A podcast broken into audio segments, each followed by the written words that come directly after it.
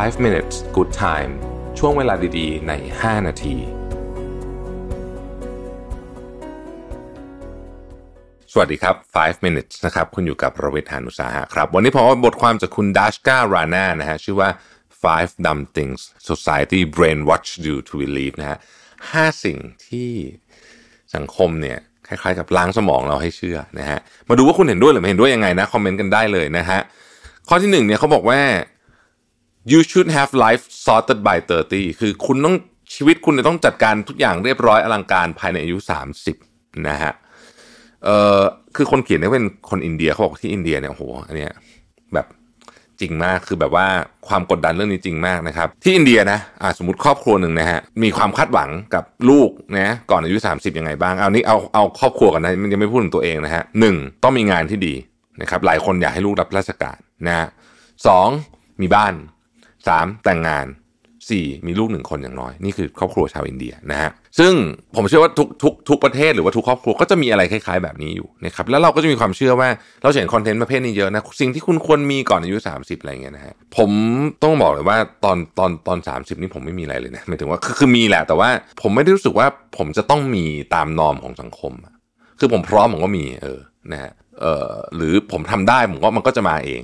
แต่ไม่ได้รู้สึกกดดันว่าเลข 30 ถ้าเกิดฉัน 30 ฉันยังไม่มีไอ้นี่ ไม่เป็นไรฮะ ชีวิตตอนนี้เนี่ยมันไม่ได้กำหนดด้วยลักษณะอะไรแบบนั้นอีกแล้ว ผมเชื่อนะ ผมเชื่อว่าเราผ่าน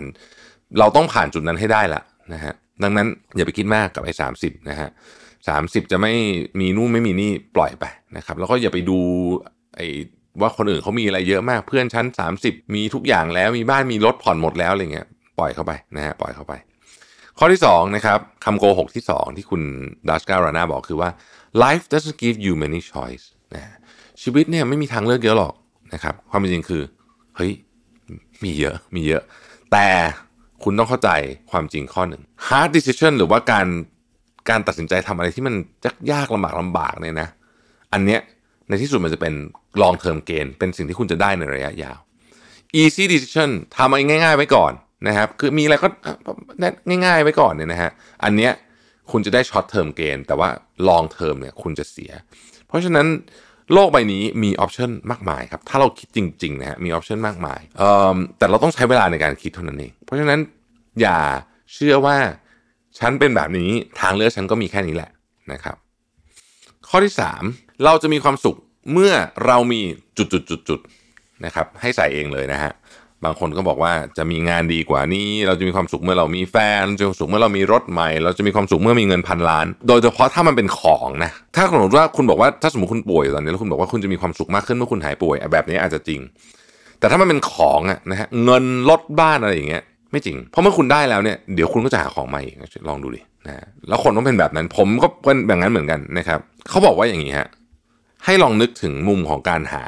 ไอ้ของพวกเนี้ย แบบนี้ดูผมชอบประโยคนี้มากเลยนะฮะเขาบอกว่า if the process doesn't bring joy the goal won't either ถ้ากระบวนการในการทำอะไรสักอย่างหนึ่งที่คุณคิดว่ามันจะพาคุณไปถึงเป้าหมายเนี่ยนะแล้วเมื่อเมื่อถึงเป้าหมายแล้วคุณมีความสุขเนี่ยนะถ้า process นั้นเนี่ยไม่ได้ทำให้คุณรู้สึกมีความสุขด้วยเนี่ยทรมานทรมานตลอดเลยเนี่ยตอนได้ของไอโกนั้นมาเนี่ยมันก็ไม่ได้มีความสุขเหมือนกัน ข้อที่ 4 practice makes you perfect อ่าข้อนี้ต้องบอกงี้ก่อนนะฮะว่า เราอาจจะเคยได้ยินคำนี้บ่อยนะฮะ practice make you perfect เนี่ย แต่จริงเนี่ยต้องบอกว่าคำว่า perfect ไม่มีอยู่จริง ในบทความนี้เขาเขียนเลยว่า those who claim to be perfect are liars or god นะฮะ ก็คือใครที่คิดว่าตัวเองเนี่ยสมบูรณ์แบบทุกอย่างเนี่ยไม่เป็นคนโกหกก็เป็นพระเจ้ามีสองอย่างนะฮะ เพราะฉะนั้นเนี่ยมันไม่สามารถที่จะเพอร์เฟกได้ร้อยเปอร์เซ็นต์นะครับนักฟุตบอลที่เก่งที่สุดในโลกก็ยังพลาดเลยใช่ไหมเพราะฉะนั้นจริงๆเนี่ยเขาบอกว่า practice เนี่ยไม่ได้ทำให้คุณ perfect แต่ว่าทำให้คุณ less imperfect